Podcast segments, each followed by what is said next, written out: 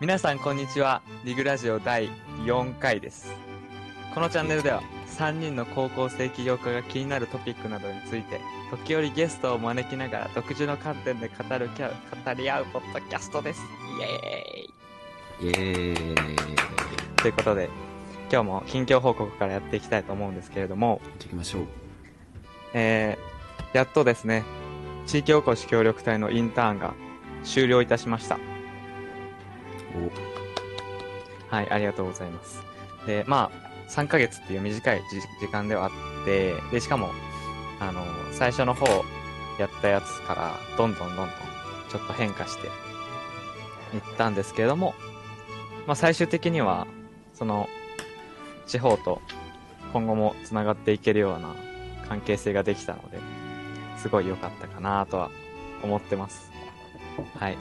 近況報告はそんな感じですかね。うん。では、鈴木くんどうぞ。はい、すごいです。えーっと、最近は結構セミナー通いっていうのを始めまして、おお本当に興味があるやつをポンポンポンポン行くようになったんですけど、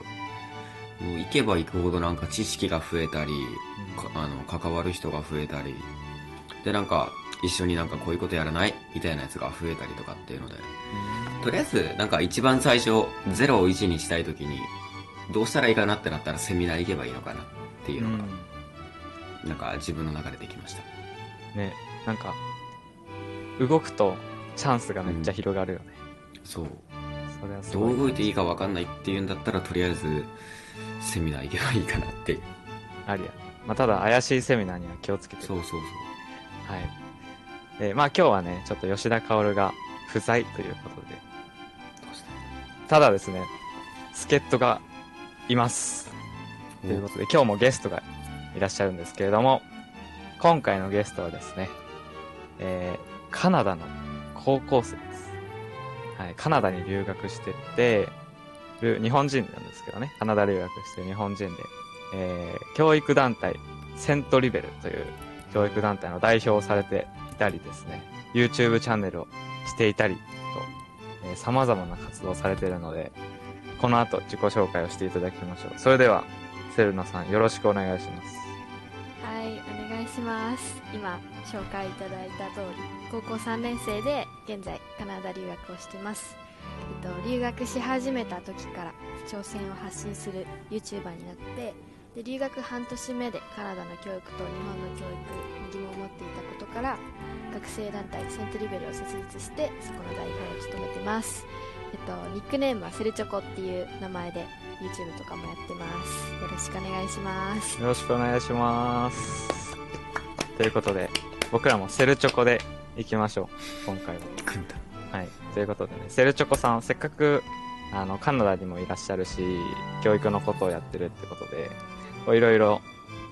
あの、聞いていけたらいいなって思ってるんですけど、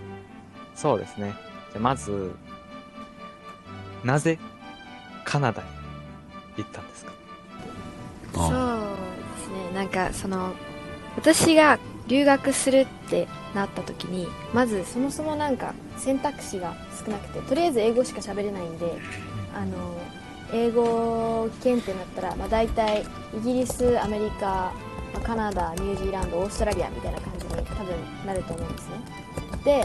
オーストラリアとニュージーランドはあの当時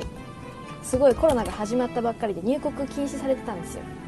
完全に入れないみたいな状態でまずそこの選択肢がなくなってでイギリスは中学2年生の時にイギリス留学がしたことがあったっていうのと、まあ、イギリスはめちゃめちゃ高いっていうのもあって物価が高いっていうのもあってそこに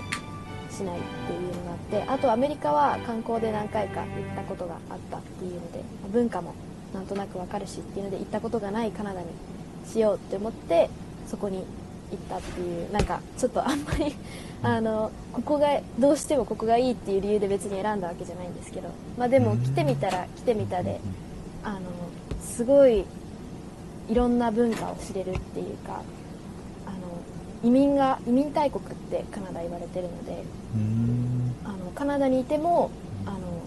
イギリスの文化だったり、まあ、中国の文化だったりフィリピンの文化だったりインドの文化だったりみたいな感じでカナダの文化だけじゃなくて自分がいろんなところ世界中旅してるみたいな感覚で文化を知れるっていういい点はあったかなっていうふうに思いますねそんな感じでしたへえ、ありがとうございます。えー、なんか消去法で決めたんですね、カナダは。そうですね最初は消去法でした なるほど。まずそもそも英語が喋れるところがすごいんですけど。確かにあのそうですね。あの僕はアメリカ行ったことあるんですけど、アメリカもすごい移民大国というか、まあ、ヨーロッパ人もいたり、アジア人もいたりっていう感じの、だと思うんですけど、カナダとアメリカって似てたりするんですか、そういう。いやーどうなんですかね。でもカナダ人はアメリカ人と一緒にするとめちゃめちゃ怒りますね。へへー。そうなんだ。アメリカなんかとちげえよみたいな感じで結構言われます。なんか私も当初来た時なんかカナダってもうちょっとアメリカみたいな感じだと思ったって言った時に友達に言われましたね。一緒に住んだ。って、へ うーん。そうなんですね。はいはいはい。なんだろう多分あ私的にはなんかそんな何が違うかっていうのはなんか言葉で説明すると難しいんですけどやっぱ行ってみると雰囲気がちょっと若干違うかなっていうのはありますね食べ物とかもあんまりあの重くないっていうか結構アメリカとかだともうハンバーガーポテトみたいな感じのイメージが強いと思うんですけど、やっぱこっちはやっぱあの移民がすごく多いってこともあって日本食も結構私の家の周りにありますし、まあ、学校とかではあのカフェテリアでインドの食べ物、まあ、カレーとか、まあ、インド人向けのものが売ってたりみたいな感じのはありますねへー面白そう。そう、僕、アメリカで、唯一食べ物がちょっときつすぎたんですよ。朝からめちゃくちゃ甘ったるいドーナツがめちゃくちゃ並んでるわけなんですよね。それちょっとさすがにちょっときついなと思って。で、初日、初日からもう、まず行って、ハンバーガーとポテト食べて、で、まあそれ昼ご飯。その夜ご飯何だと思います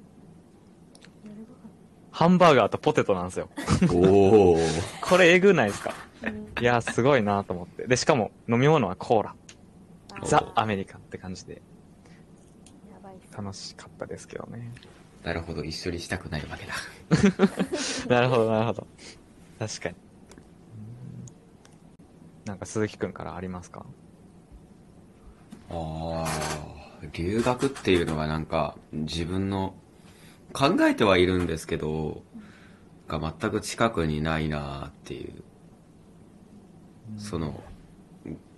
めちゃくちゃ遠くではやりたいなっては思うんですけど、その、なんか実感が持てないというか、なんか感覚として周りに留学してる人もいないので、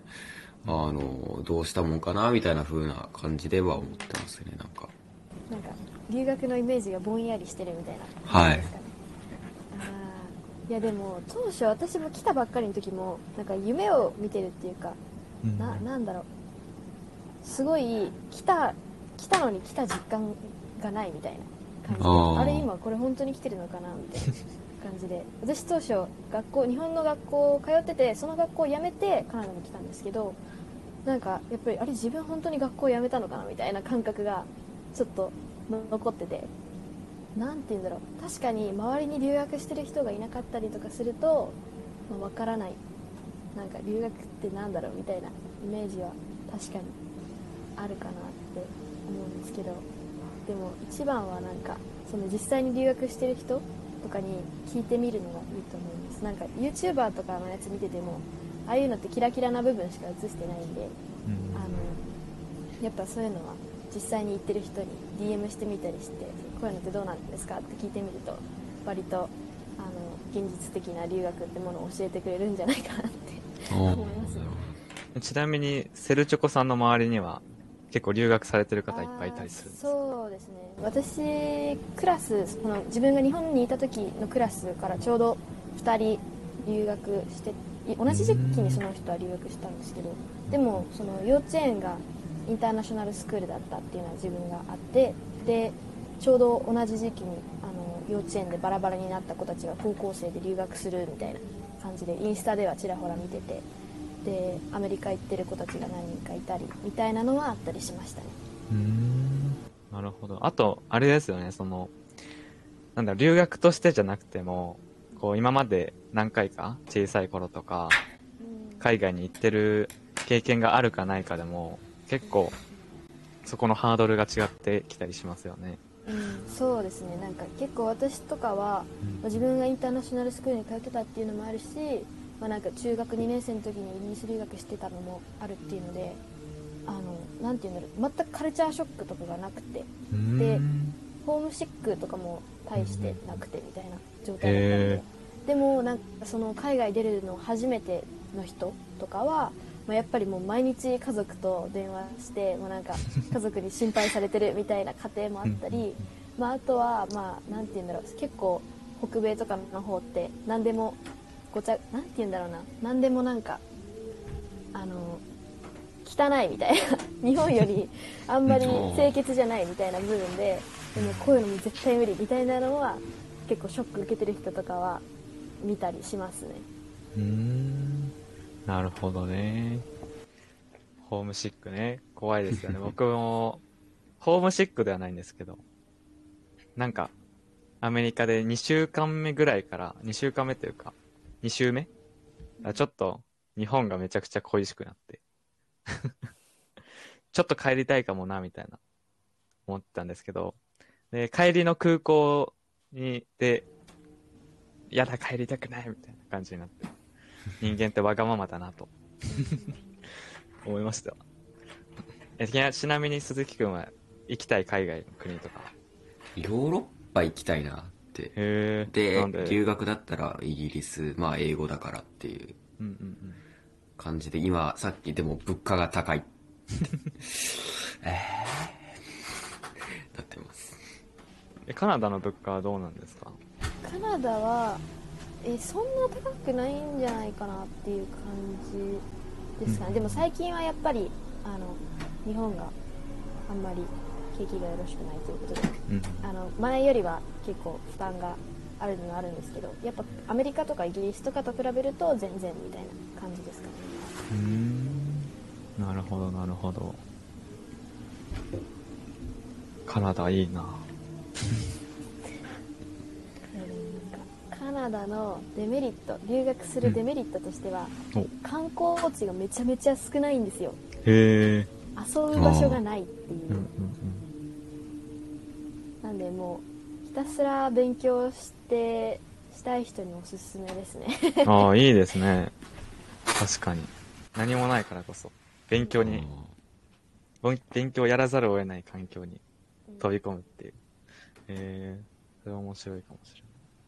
じゃあ僕はカナダは 嫌かなって。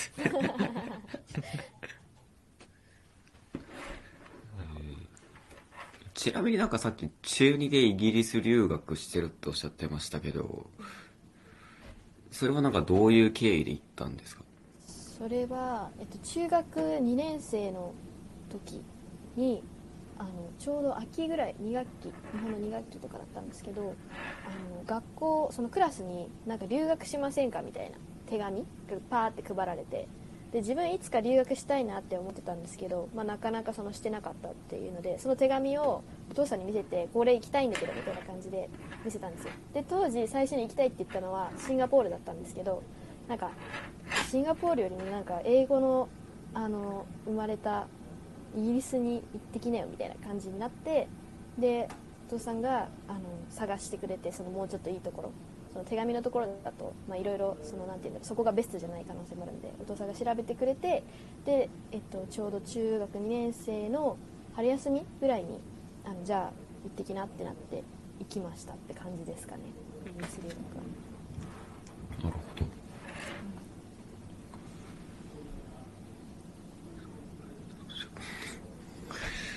えーっと。どうぞ。ごめんなさい。極力が。いいですね、イギリス留学も。カナダ留学も。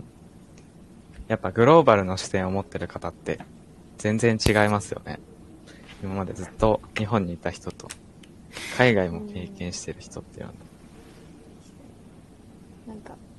結構その今めちゃめちゃなんか日本にいた時は日本まあ海外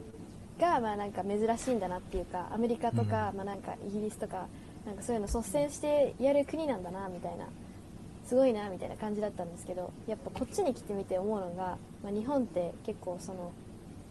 何て言うんだろうな。政治的な部分でいくとあの進みが遅いじゃないですか、うん。例えばなんか同性婚だったり、まあ、なんか今のその何て言うんだろう。まあいろいろあるじゃないですか日本って。でなんかその他の国と遅れてるよねみたいな部分があると思うんですけどなんかこっち来てみて思うのが日本の政治はちょっとおかしいでしょみたいな。なんか あの遅いとかっていうよりかはなんかそれをそのまま進めてるのがおか頭おかしいみたいな感じにはなってきますね。こうやっていろんな国に行ったりとかしてると。なるほどなるほど。それは何が違うことによってその政治のおかしさが生まれてると思いますえー、なんでしょうね。まあ多分日本って結構その変わることを恐れるじゃないですか。はい。でもなんかその多分こっちの人たちは変わらないことを恐れてるんじゃないかなっていうふうなるほど。思ってて。あれ結構そのなんて言うんだろうな。まあ最近で言えば多分あの LGBTQ+ とかの話とかあると思うんですけど。まあうーん G7 で日本以外はもうあの LGBTQ で、まあ、同性婚とか認めてるっていう中でそのみんながその同性婚を認め始めてるのに日本だけ、まあ、その周りが変わっててもまだちょっとみたいな感じの部分があったりだとかするんでやっぱそこの違いなんですかね。やっぱ変わらないことを恐れてるっていう人たちと変わることを恐れてるっていう人たちが日本で感じなんじゃないかなって思いますなるほどちなみに鈴木くんはどういう原因だと思うこの日本が変われない。のまあさっき言ってたやっぱりその変わらないっていうのを日本人が結構求めてるっていうのと、うんうん、まああとよく言われるのがゼロリスク神話みたいな。うん。絶対リスクがゼロじゃないともうなんかやれないみたいな。同性婚とは多分ちょっと違うとは思うんですけどあの新しい技術とかほら最近だとマイナンバーとか。自分に対して絶対リスクがゼロじゃないと認めないみたいな。うんことをやっぱ日本人が思っちゃうのであの新しいもの入れられないとかっていうのはあるのかなって。でもやっぱり日本見てても明治維新の時とか鉄砲を伝来した時とか普通に受け入れてたじゃないですか。うん。なんで絶対に無理ってことはないけど何かがまだ足りてないのかなって思ってます。なんかこれ聞いた話ではあるんだけどうん。日本人って大陸からこうどんどんどんどん逃げてきたというかこう最最最後の最後に追い詰められてであの残った人たちみたいな風に言われててだからビビリな人が多いっていう のがあるらしい。あーなるほど。ちょっとなんか聞いたことあるんですけど。あれですよね、うん。なんかローマの方で戦って負けた人たちがしそうそうそう。そのなんて言うんだろう。国から追い出されて端っこに来て、もうこれ以上あのどっちだっけ？東か。東に行けないっていうので、日本にとどまったみたいなやつありますよね、そうですよね。だからだからこそこうただそれがプラスになって日本特有の文化になってるっていうのもあるんじゃないかなと思って。あのこれは文化人類学学んでる人に詳しく聞きたい話ではあるんですけど。なんかあのおもてなしとかあとこう遠慮するじゃないですか。譲り合いとか。それってビビリだからトラブル起きたくないからこうその場をしのごうっていう。でもそれが日本の文化になっておもてなしっていう感じになったりとか。人の心をなんだろう。自分より他人みたいな。文化にはなってるんじゃないかなと思って。そそれが日本の良さだなって思います。結構カナダにいてもなんかそういうところはなんかなんて言うんだろう。いいねっていうかもうなんか布団をこっちの人はベッドメイキングでなんかよくホテルとかで見るピシッてなってる感じのをやるんですけど、私なんか癖で畳んじゃうんですようんうんうんパタンって。で畳んだだけでその時あの友達の家に泊まってたんですけどそこのホストマザーがいやもう本当に日本人はもうすごくなんか丁寧に畳むねみたいな。感じで言ってて。やうんうん。っぱそういうところはなんかこっち側の人もいいなって思ってくれててそれが日本人のいいところなんだろうなっていうのは思いますねうん。めっちゃいい話ですね、それ。なるほど、なるほど。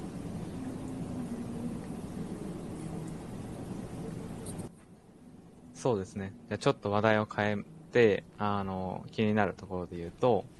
セントリベルという教育団体では何をしてるんですか？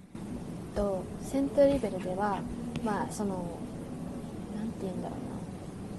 な基本的にそのまあなんかボランティアを例えばしたいみたいに思ってる高校生とか、ま高校生でその大学受験とかをするためにあのまあそのボランティアの経験とかって聞かれることとかあると思うんですけど、まあ、そういうこともあって高校生ボランティアしましょうねっていう風潮がちょっとずつ日本にもあると思うんですけどでもやろうと思った時に、まあ地方に住んでるま、高校生だったりと、ま、都会に住んでる高校生では、まボランティアの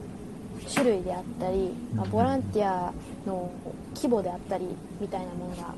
多分全然違うと思うんですね。でさらには、まあ、なんかそのボランティアの規模によってはその自分のアイディアを聞いてくれないだったりみたいなところもあったりするしそのボランティアがただのボランティアで終わるのがああのそもそもその大学受験のためにその高校生にボランティアやりましょうねってそのボランティアをすることだけじゃなくてボランティアを通してその学んだことを、まあ、なんだろうそこで学んでそれを大学とかで、まあ、今後将来的に生かしていくっていうのが本当のあのボランティアの意味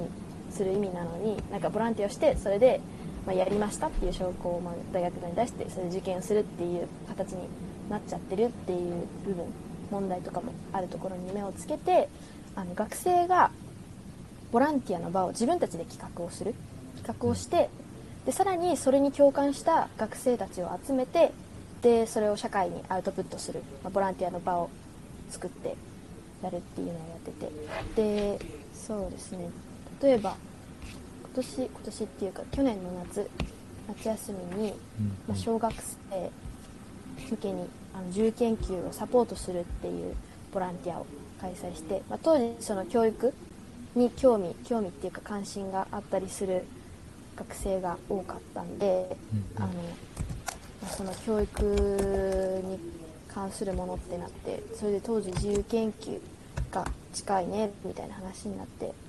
自由研究のをサポートする場を作ってみたいな感じだったんですけどまあなかなかその小学生を集めるのが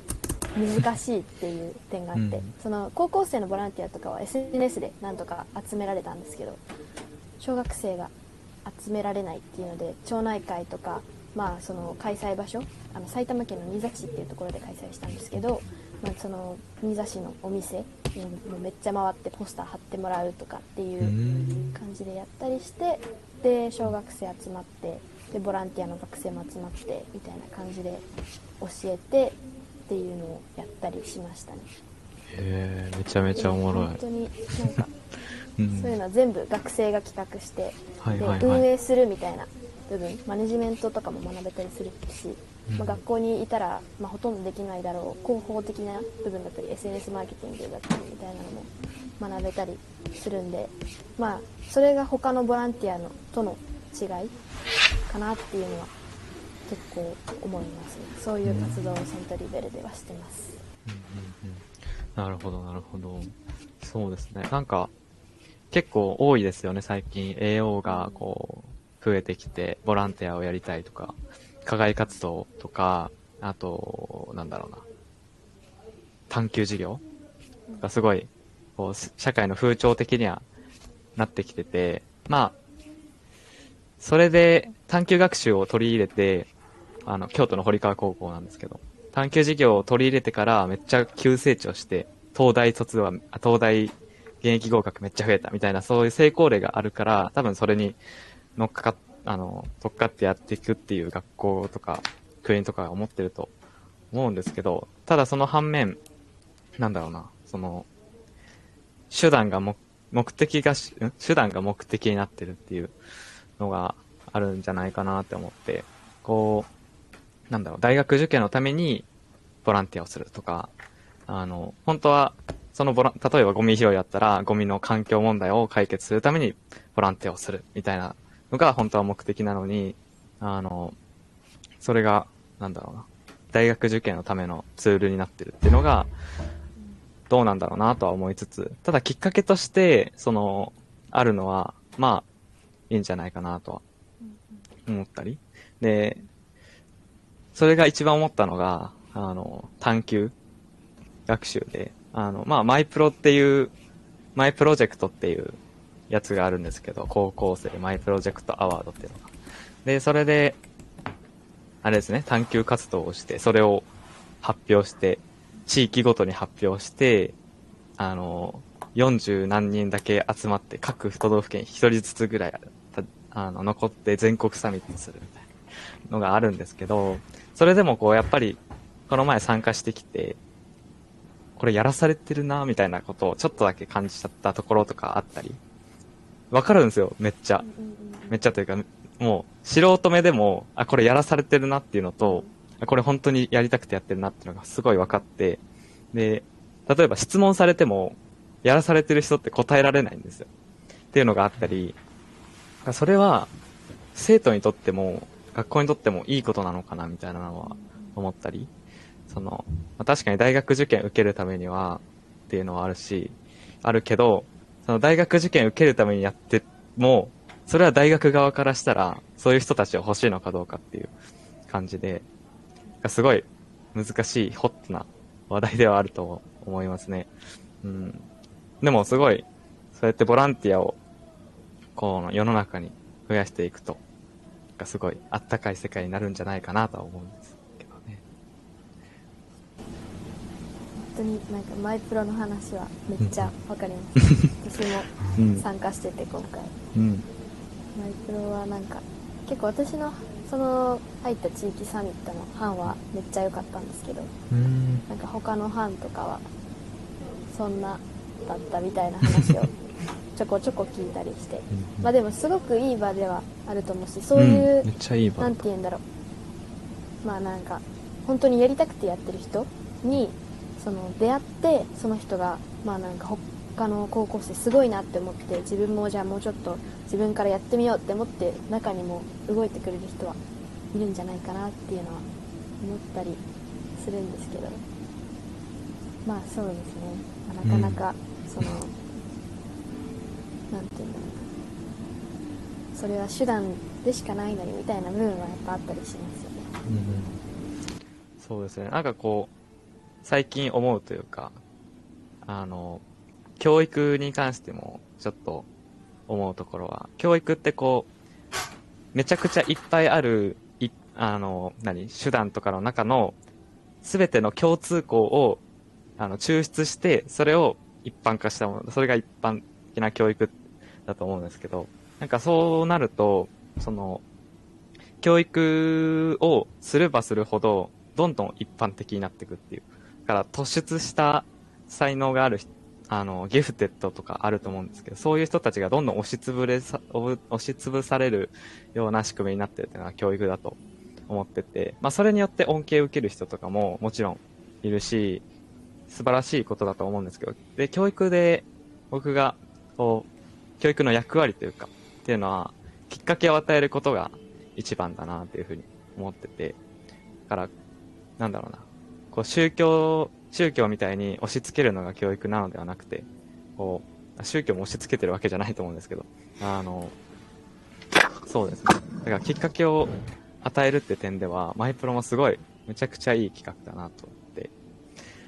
言ってますね。僕の教育に関することはそんな感じです。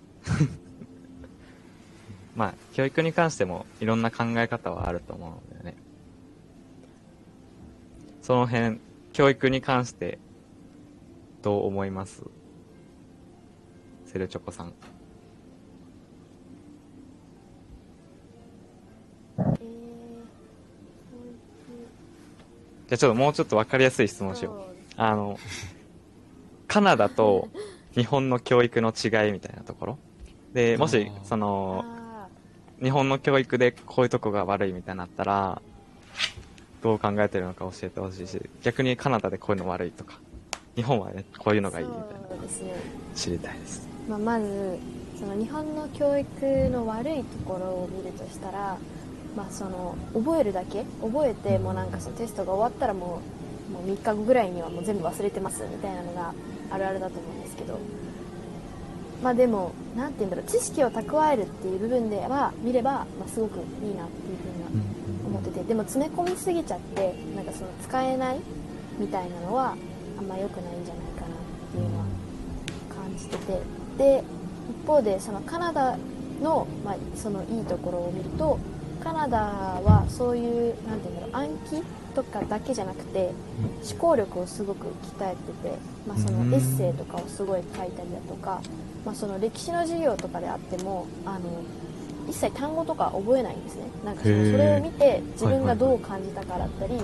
あ、それについてプレゼンテーションをしてみたりみたいな感じでストーリーを覚えていくみたいな感じ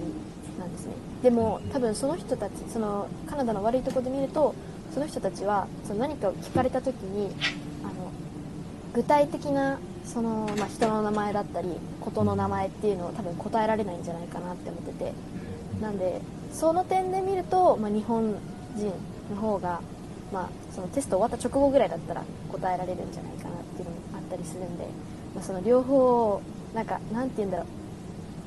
どっちもどっちなのかなみたいなのはちょっとあったりするんで、そのストーリーを覚えつつそのストーリーの中で使える、まあ、人物名であったり、まあ、事柄だっただったりみたいなのを使えるようにしたら、まあ、そういうのってずっと覚えてられるしどこかで使える、まあ話の話題とかでもそういうのって使えると思うんですけどみたいな感じで役立てるのになっていうのは思いますね。多分日本の教育はあのアウトプットする場所さえ見えればきっとその暗記が無駄にならないっていうのは感じます、ほど。全然違いますね、日本とうんカナダで。へじゃあ、あの、なんか、あの、その物事について好きな人が一番なんか、それを勉強したりできるみたいなやつあるじゃないですか。興味がある人よりも、なんか好きって思ってる人が一番できるみたいな。それで言ったら、日本とカナダどっちの教育の方が、あの、その教科について好きになれると思いますかあーえーそうですねなんかより深掘りできる方ってことですよね。その教科について、それで言ったら多分カナダだと思いますね。ーなんかなんて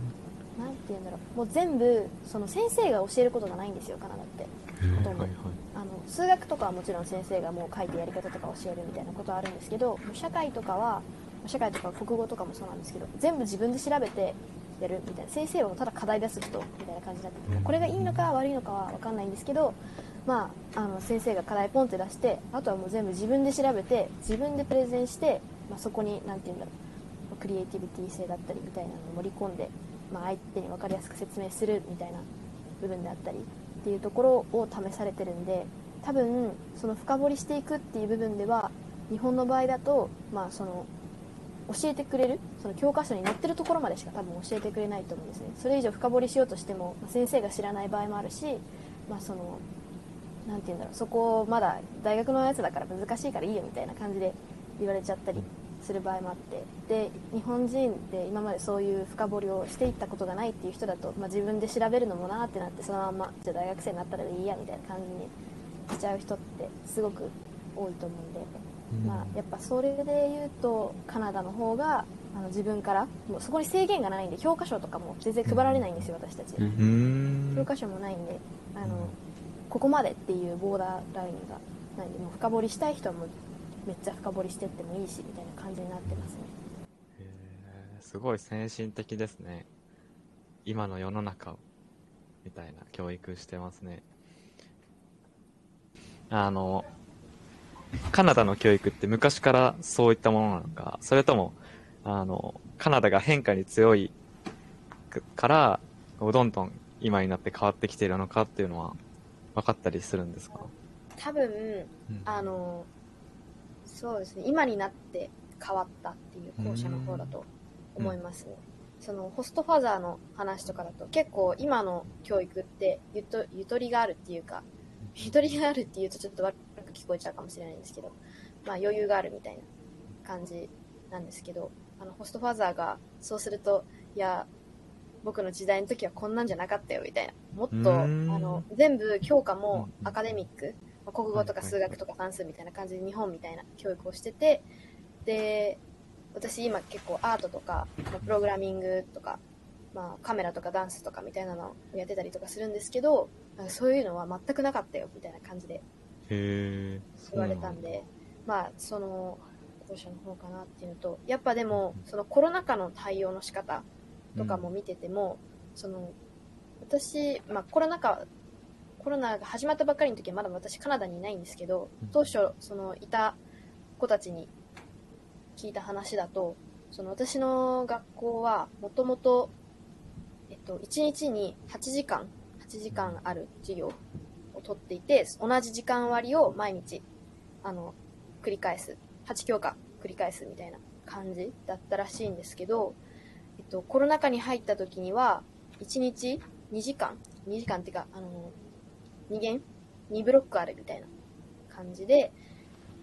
で、それを1時間半と1時間半やって帰るみたいな感じで、で、そのコロナが落ち着いて、私がちょうど来たぐらいになってから、えっと、4、4教科、1日4教科になって、その4教科をもう毎日繰り返すんですけど、まあ、2学期制みたいなのを取って、その1学期が終わったら、ちょうど1月ぐらいだったんですけど、1月ぐらいになって、終わったらまた新しい4教科をやって、1年で8教科やるみたいな感じで、あの、最初とこなされる教科の量は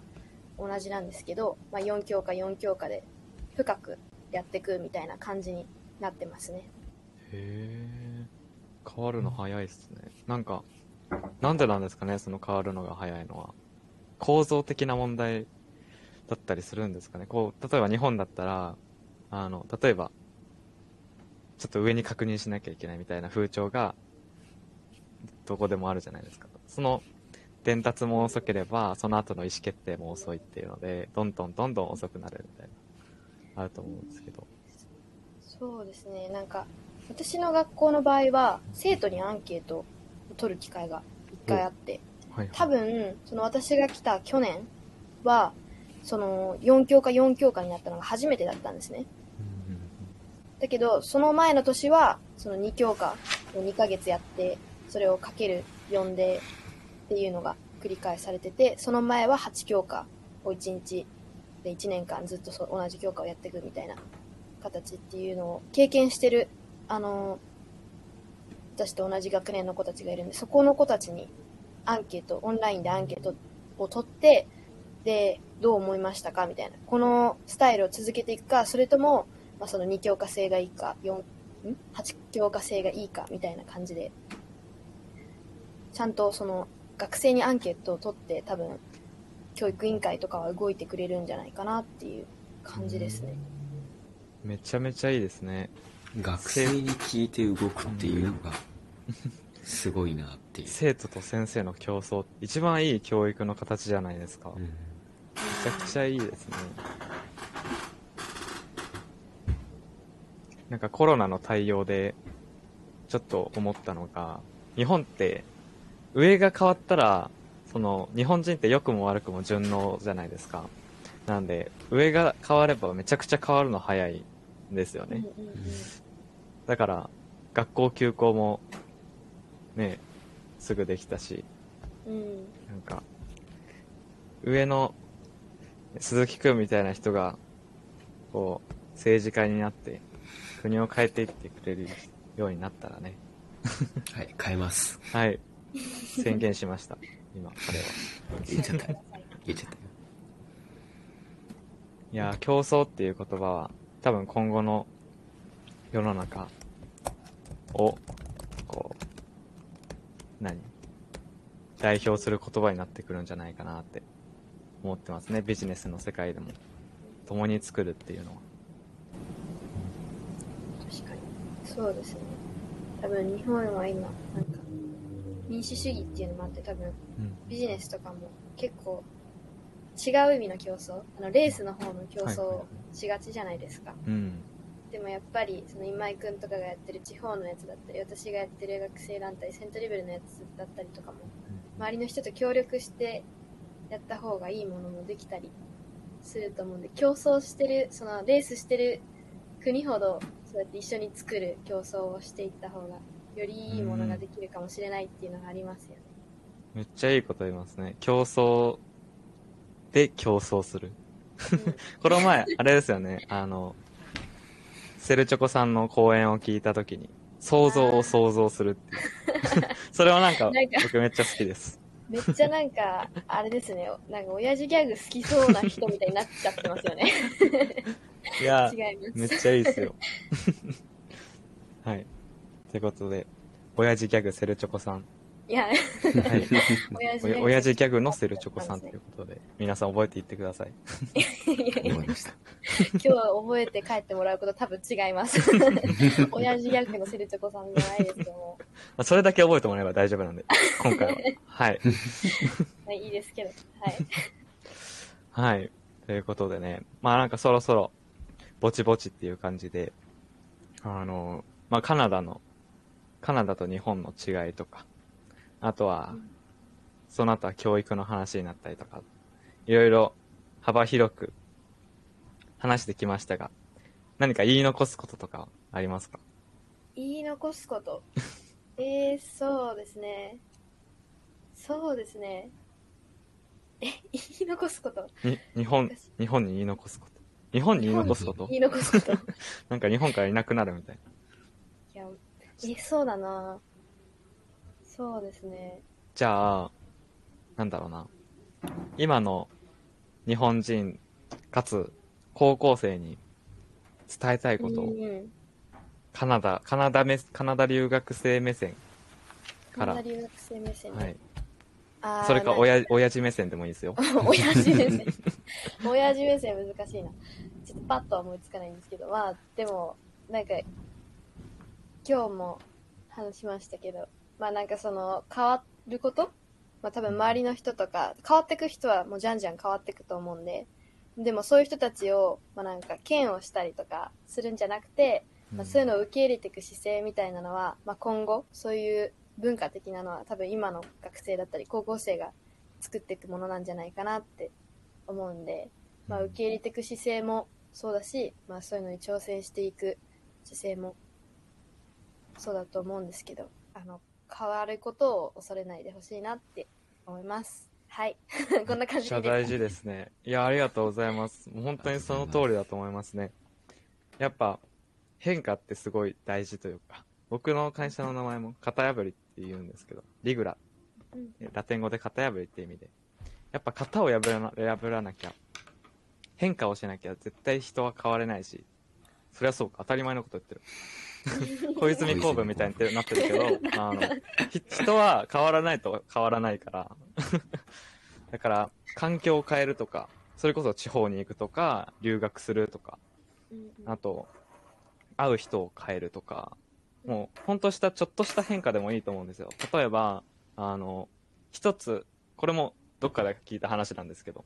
あの、一ついつもと違う、一つ手前の駅で降りるとか、一つ奥の駅で降りるとかっていうだけでも、帰り道が変わるじゃないですか。うんそれで、なんか新しいものを見て、あの、考え方が変わるとかっていうのはすごいあると思うんです。そんなことでも、ちょっとしたことでもいいから、毎日一つは変化をつけてみるっていう、すると、どんどん、あの、人は変わっていくんじゃないかなっていうふうに思ったりもするので、うん。僕も結構、変わることを常に意識してますね。うんだから旅行とかめっちゃ好きなんですよ。いいですねうん。そんな感じです。いやー、めちゃくちゃ面白い話が聞けました。カナダのリアルとか、なかなか聞く機会ないと思うんで、ね、皆さんも。はい。よかったです。ありがとうございます。っていう感じで、はい今日はこの辺にしようかなと思っています。はい。今日も聞いてくださってありがとうございます。ありがとうございます。それではまた次の機会にお会いしましょう。ありがとうございました。ありがとうございました。